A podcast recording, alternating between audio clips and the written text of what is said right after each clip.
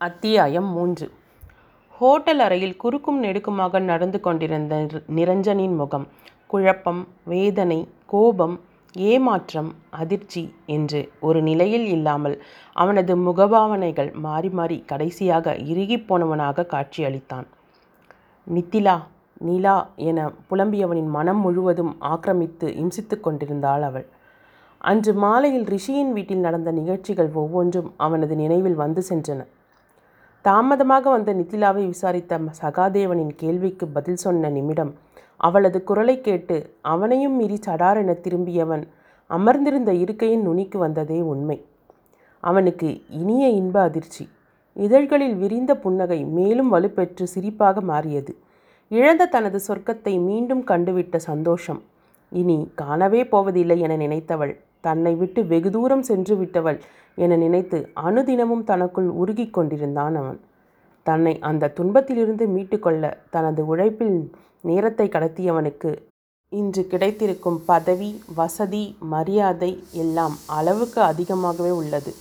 ஆனால் தன் தேவதை இருக்குமிடம் தெரியாமல் வெறுமையாக இருந்த அவனது மனம் இன்று சந்தோஷத்தில் நிரம்பி வழிந்து கொண்டிருந்தது. அந்த கணத்தில் அவன் அடைந்த எல்லையில்லா மகிழ்ச்சி அத்தனை நாள் முதுகில் சுமந்திருந்த பாரம் இறக்கி வைக்கப்பட்ட நிம்மதி. அந்த நிம்மதியும் சந்தோஷமும் அடுத்த நொடியே யார் இந்த சந்தோஷத்திற்கு காரணமோ அவளாலேயே அதல பாதாளத்தில் தள்ளப்பட்டது. அவள் தன்னை யார் என தெரியாதது போல் இருந்திருந்தால் கூட அவனுக்கு இத்தனை வேதனை இருந்திருக்காது. ஆனால் நிரஞ்சன் சார் என்று வார்த்தைகளாலேயே அவனை அவளால் ஒதுக்கி வைக்க முடிந்தது எப்படி? எப்படி நிலா எல்லாவற்றையும் மறந்தாய்? என்னால் முடியவில்லையே. ஒரு நாளா இரண்டு நாளா? முழுதாக நெடிய கொடிய நான்கு வருடங்கள். உன்னை பிரிந்து தவிக்கும் என் நினைவு இல்லையா? நான் மட்டுமே இதையெல்லாம் எண்ணி எண்ணி மருகிக் கொண்டிருந்தேனா? என்னை பார்க்கும்போதெல்லாம் உன் கண்களில் தோன்றிய வெளிச்சம் முகத்தில் தெரிந்த சந்தோஷம் இதழில் மலரும் புன்னகை. நான் உன்னிடம் நேரடியாக பேசும்போது உன் கண்ணச்சிவப்பு அதை மறைக்க நீ படும் பாடு என உன்னை நான் கணித்ததெல்லாம் உண்மைதானே? ஆனால் இன்று உன் முகத்தில் அப்படி எந்த சந்தோஷமும் என்னை கண்டதும் வந்ததாக தெரியவில்லையே. ரயில் பயணத்தில் எதிர்வரிசையில் இருப்பவரிடம் ஹலோ சொல்வது போலத்தானே ஒரு பாவனை தெரிந்தது. உன்னிடம் ஏதோ ஒரு மாற்றம். ஒருவேளை நான்கு ஆண்டுகளுக்கு முன் உனக்கு என் மீது ஏற்பட்டது வெறும் ஈர்ப்புதானா? என எண்ணியவனுக்கு அந்த நினைவே கசந்தது. இல்லை நீ என்னுடைய நித்திலா என் நிலா. உன்னை உனக்காகவே கூட நான் இழக்க விரும்பவில்லை. தயாராகவும் இல்லை. போதும் இந்த பிரிவு. இனி சந்திக்கவே போவதில்லை என்றிருந்த நேரத்தில் எதிர்பாராத இந்த சந்திப்பு எதற்காக? இந்த வேலையை ஒதுக்க நினைத்தும் எந்த சக்தி என்னை இங்கே கொண்டு வந்து சேர்த்தது? உன்னை சந்திக்க வேண்டும் என்ற விதி இருந்ததால் தானே? இது நாம் இணைவதற்காக இறைவன் வகுத்த வழி என்று நம்பினான். இனியும் அவளை விட்டு பிரிந்து செல்ல முடியாது. இங்கிருந்து செல்வதானால் அது என் நிலாவுடன் தான் என்ற உறுதியுடன் மொபைலை எடுத்து ரிஷியின் எண்ணை அழுத்தினான். அறைக்கு வந்த நித்திலா ஓய்ந்து போனவளாக கட்டிலில் அமர்ந்தாள். இத்தனை நாள் மனத்தில் இருந்த உறுதியெல்லாம் அவனை கண்டதும் தவிடு பொடியானது. இயலாமையில் அழக்கூடாது என்று நினைத்த போதும் நிரஞ்சனின் நினைவுகள் அவளை சுற்றி வந்து கண்ணீரை வரவழைத்தது. மாலையில் தன் வேலையை முடித்துக்கொண்டு அவர்கள் ஏற்பாடு செய்திருந்த காரிலேயே அவசரம் அவசரமாக வீடு திரும்பியவள் காரை தெருமுனை பிள்ளையார் கோவில் அருகிலேயே நிறுத்தி இறங்கினாள். எல்லாம் நல்லபடியாக முடிய வேண்டும் என்ற வேண்டுதலுடன் வேகமாக வந்தவள் வாசலில் நின்று ரிஷியுடன் கை குலுக்கி கொண்டிருந்தவனை கண்டதும் அதிர்ந்து போனாள். தான் காண்பது உண்மைதானா? இல்லை பிரமையா.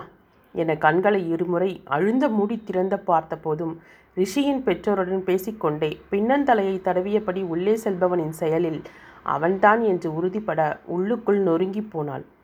இனி யாரை பார்க்கவே கூடாது என நினைத்தாலோ யாரை மறக்க வேண்டும் என்று நினைத்தும் இன்று வரை மறக்க முடியாமல் தவிக்கிறாளோ அவன் அவளது கண்முன்னே நின்றிருக்க தன்னிலை புரியாமல் கண்கள் கண்ணீரை அணையுடைக்கவா? என்று கண்ணிமைகளின் விளிம்பில் நின்று அவளை பயமுறுத்தி கொண்டிருந்தது. இந்த மனநிலையோடு அவன் முன் சென்று நிற்க முடியாது.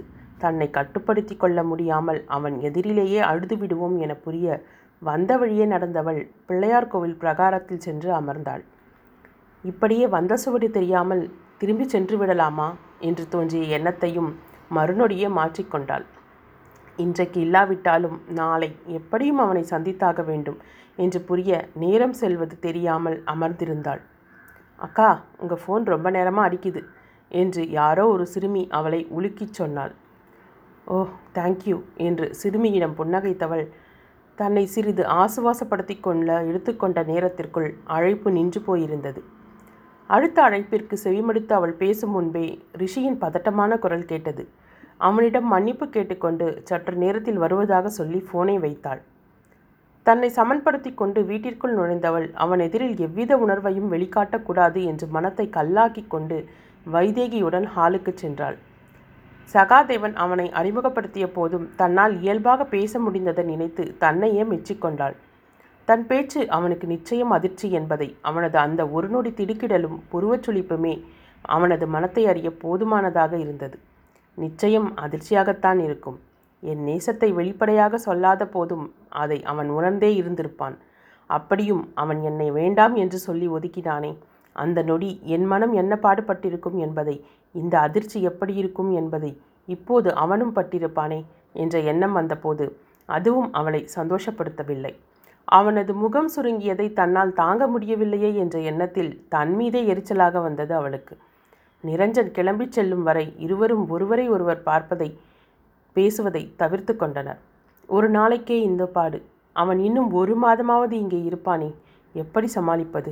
கடவுளே! என்று நினைத்து கொண்டாள். காலையில் எழும்போது சூரியன் சுள்ளென தன் கதிர்களால் சுட்டரித்து கொண்டிருந்தான். இருள் சூழ்ந்திருந்த இரவு மெல்ல வெளிச்சம் பரவி விடிந்ததைப் போல அவளுக்குள்ளும் ஒரு தெளிவு ஏற்படத்தான் செய்தது. எதையும் முதல் முறை எதிர்பாராமல் சந்திக்கும் போது உண்டாகும் அதிர்ச்சி அதிகமாகவே இருக்கும். அதுவே தெரிந்து சந்திக்கும் போது தன்னையும் தன் மனத்தையும் நிச்சயம் கட்டுப்பாட்டில் வைத்து கொள்ள முடியும். எந்த இடத்திலும் தன் மனதை அறிந்து கொள்ள அவனுக்கு இடம் கொடுக்கக்கூடாது இன்னமும் அவன் மீதுள்ள காதலை வெளிப்படுத்தும்படி நடந்து கொள்ளக்கூடாது அவனையும் ஒரு எல்லைக்கு மேல் நெருங்க விடக்கூடாது என்று முடிவெடுத்து கொண்டாள்.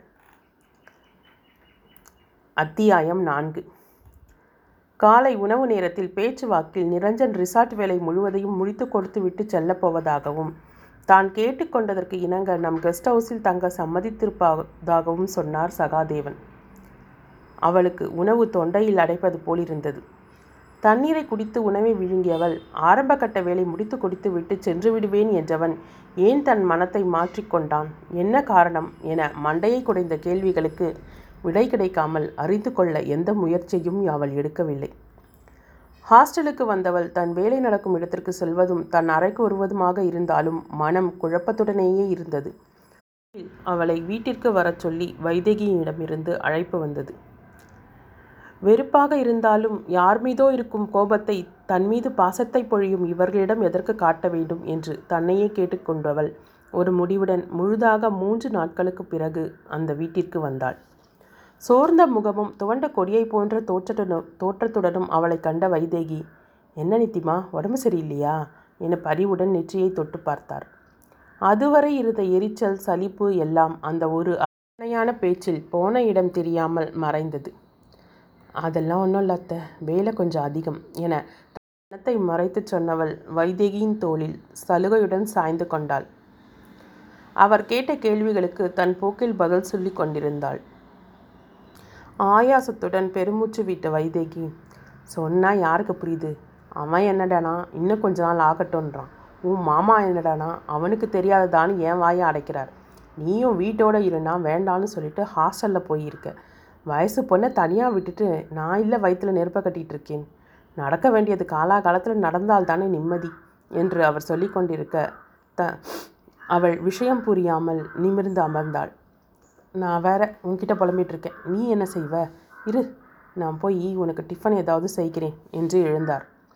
இருந்த குழப்பத்தில் அவர் சொன்ன எதுவும் மனத்தில் பதியாமல் அத்தான் எங்கே அத்தை? என்று கேட்டாள். கெஸ்ட் ஹவுஸை சுத்தம் சொல்ல சொல்லிட்டு மேற்பார்வை பார்த்துட்ருக்கான். நீ போய் அவன் கூட பேசிட்டுரு நான் டிஃபன் கொடுத்து அனுப்புகிறேன் என்று அவர் சமையல் அறைக்கு செல்ல அவள் அவனுக்கான கெஸ்ட் ஹவுஸிற்கு சென்றாள். அவன் மாடியில் வேறுப்பதாக வேலையால் சொல்லவும் அங்கே சென்றாள். வாங்க நித்தி மேடம். என்ன மூணு நாளாக ஆளையும் பார்க்க முடியல. ஃபோன் செஞ்சாலும் பிஸின்னு வருது. இல்லைனா வேலையாக இருக்கேன்னு பதில் சொல்லி கட் பண்ணுறீங்க இன்னும் கொஞ்ச நாள் ஆனால் அப்பாயின்மெண்ட் வாங்கிட்டு தான் உங்களை பார்க்கணும் போல என்று அவன் சிரிக்க அவளும் கடமைக்காக புன்னகைத்தாள். தயக்கத்துடன் அதான் நான் உங்ககிட்ட கொஞ்சம் பேசணும் என்றவளை ஆச்சரியமாக பார்த்தான். அவள் இதுவரை இப்படி தயங்கியோ சுற்றி வளைத்தோ பேசி பார்த்தறியாதவன். தன் தந்தையின் இறப்பின் போது கூட கவலை இருந்தாலும் அதை தனக்குள் புதைத்து கொண்டு தைரியமாக நின்றவள். இன்று அவள் தயங்கி பேசுவதை பார்த்து கூர்ந்த பார்வையுடன் அவளை அளவிட்டான். அத்தான் அதான் நான் என் ஆஃபீஸை மூடிட்டு கொஞ்ச நாளைக்கு ஏற்கனவே என்னை சென்னையில் வேலைக்கு கூப்பிட்டாங்கன்னு சொன்னேன்ல. அந்த வேலையில் போய் ஜாயின் பண்ணலாமான்னு இருக்கேன். ஒரு ரெண்டு வருஷம் அங்கே வேலை செஞ்சால் இன்னும் நல்லா என்னோடய ஒர்க்கை இம்ப்ரூவ் பண்ணிக்கலாமான்னு பார்க்குறேன் என்று அவள் தடுமாறி சொல்லி முடித்த போது ரிஷி எரிச்சலின் உச்சத்தில் இருந்தான். முடிந்த அளவிற்கு தன்னை கட்டுப்படுத்தி கொண்டு என்ன விளையாடுறியா? இது இன்னைக்கு பேசி முடிவெடுத்த விஷயம் இல்லையே? எப்போவோ பேசி முடிவெடுத்தாச்சு. என்னோட ட்ரீம் ப்ராஜெக்ட் இந்த வே இருக்கிற வேலையை இதெல்லாம் ஆரம்பித்து நம்மளால் பண்ண முடியுமான்னு யோசித்தப்போ நீ தானே நானும் இருக்கேன் சேர்ந்து பார்த்துக்கலாம்னு நம்பிக்கை கொடுத்த. இவ்வளோ தூரம் அதை நம்பி வந்திருக்கோம். இப்போ கடைசி நேரத்தில் இப்படி சொன்னால் எப்படி நித்திலா? இதை நான் எதிர்பார்க்கல உன்கிட்ட. உனக்கு அப்படி ஏதாவது பிடிக்காம இருந்துச்சுன்னா சொல்லு. அதை மாற்ற முயற்சி பண்ணலாம். ஆனால் இன்னொரு முறை இந்த வார்த்தையை மட்டும் சொல்லாதே என்று கராரான குரலில் சொன்னான். அவள் விடாமல் இல்லை அத்தான் நான் என்றவளை அவன் முறைக்க சொல்ல வந்ததை பாதியில் நிறுத்திவிட்டு அங்கிருந்து செல்ல திரும்பி நடந்தாள். நித்திலா நில்லு என அவளது எதிரில் வந்து நின்றவன் உன் ப்ராப்ளம் தான் என்ன? அன்னைக்கு ஊட்டிக்கு போயிட்டு வந்ததுலேருந்து நீ ஆளே சரியில்லை. வாட் இஸ் ஈட்டிங் யூ என்று ஆதரவுடன் அவளது கரத்தை பற்றி கேட்டான். அதெல்லாம் ஒன்றும் இல்லை என்று தயக்கத்துடன் நீங்கள் ஆர்கிடெக்ட்கிட்டயே சொல்லி அவங்களையே இன்டீரியர் பண்ண சொல்லுங்களேன் என்றாள். அவளை ஆழ்ந்து பார்த்தவன் தனிந்த குரலில் இங்கே பார் நித்தி தனியாக நீ பெங்களூர் போய் இன்டீரியர் படிக்கவே விட மாட்டேன்னு அம்மா சொன்னாங்க. நானும் அப்பாவும் கஷ்டப்பட்டு சம்மதிக்க வச்சோம். அதுவும் இனி வெளியூர் எங்கேயும் போய் வேலை பார்க்குறேன் படிக்கிறேன்னு சொல்லக்கூடாதுன்னு உங்ககிட்ட சம்மதம் வாங்கினதுக்கு பிறகு தான் அரை மனசாக ஒத்துக்கிட்டாங்க நீங்கள் வந்த பிறகும் ஹாஸ்டலில் தங்கிக்கிறேன்னு சொன்னது அப்பாவுக்கே கொஞ்சம் கூட பிடிக்கல. ஆனாலும் உனக்காக உன் சௌகரியத்துக்காக அம்மாடமும் சொல்லி சமாதானப்படுத்தி உன்னை ஹாஸ்டலில் தங்க வச்சார் அப்பா. இந்த ரெண்டு விஷயத்துக்குமே நான் உன்னை எதுவுமே சொல்லலை. ஆனால் நீ இப்போது சென்னைக்கு வேலைக்கு போகிறேன்னு சொல்கிறது எனக்கே பிடிக்கல. உனக்கு வேலை செய்யணும்னு தோணினா இங்கேயே நல்ல வேலை கிடைக்கும். இந்த ரிசார்ட்டுக்கு இன்டீரியர் நீ பண்ணணும்னு உன்னை விட எனக்கு ரொம்ப ஆசை. அதனால் நீ தான் பண்ணணும் ஓகே? என்று சொல்லி தோலை தட்டி கொடுத்தவனை திணறலுடன் பார்த்தாள். எனக்காக இன்னொரு ஹெல்ப்பும் பண்ணணும். தினமும் ஒரு பத்து நிமிஷம் வீட்டுக்கு வந்துட்டு போக முடியுமா? அப்படி உன்னால் முடியலனாலும் பரவாயில்ல. ஒரு ரெண்டு நிமிஷம் அம்மா கிட்ட ஃபோன் செஞ்சாவது பேசு. உன்னை நினச்சி அவங்களுக்கு ரொம்பவே கவலை நித்தி. ப்ளீஸ் என்றவன் அவள் பதிலுக்கு காத்திருக்காமல் திரும்பி வேலை நடக்கும் இடத்தை நோக்கி நடந்தான். மக்களே இன்னைக்கு எபிசோடை நான் இதோட நிறுத்திக்கிறேன். த்ரோட் இன்ஃபெக்ஷன் என்னால் ரொம்ப ஸ்ட்ரெயின் பண்ணி படிக்க முடியல. பட் கமிட்மெண்ட் பண்ணிட்டோம். அதனால் வந்தே ஆகணுங்கிற ஒரு காரணத்துக்காக இன்றைக்கி இந்த ரெண்டு எபிசோடோட நான் போட்டு நிறுத்திடுறேன் சீக்கிரமே உங்களுக்கு பெரிய எபிசோடோடு வரேன் தேங்க்யூ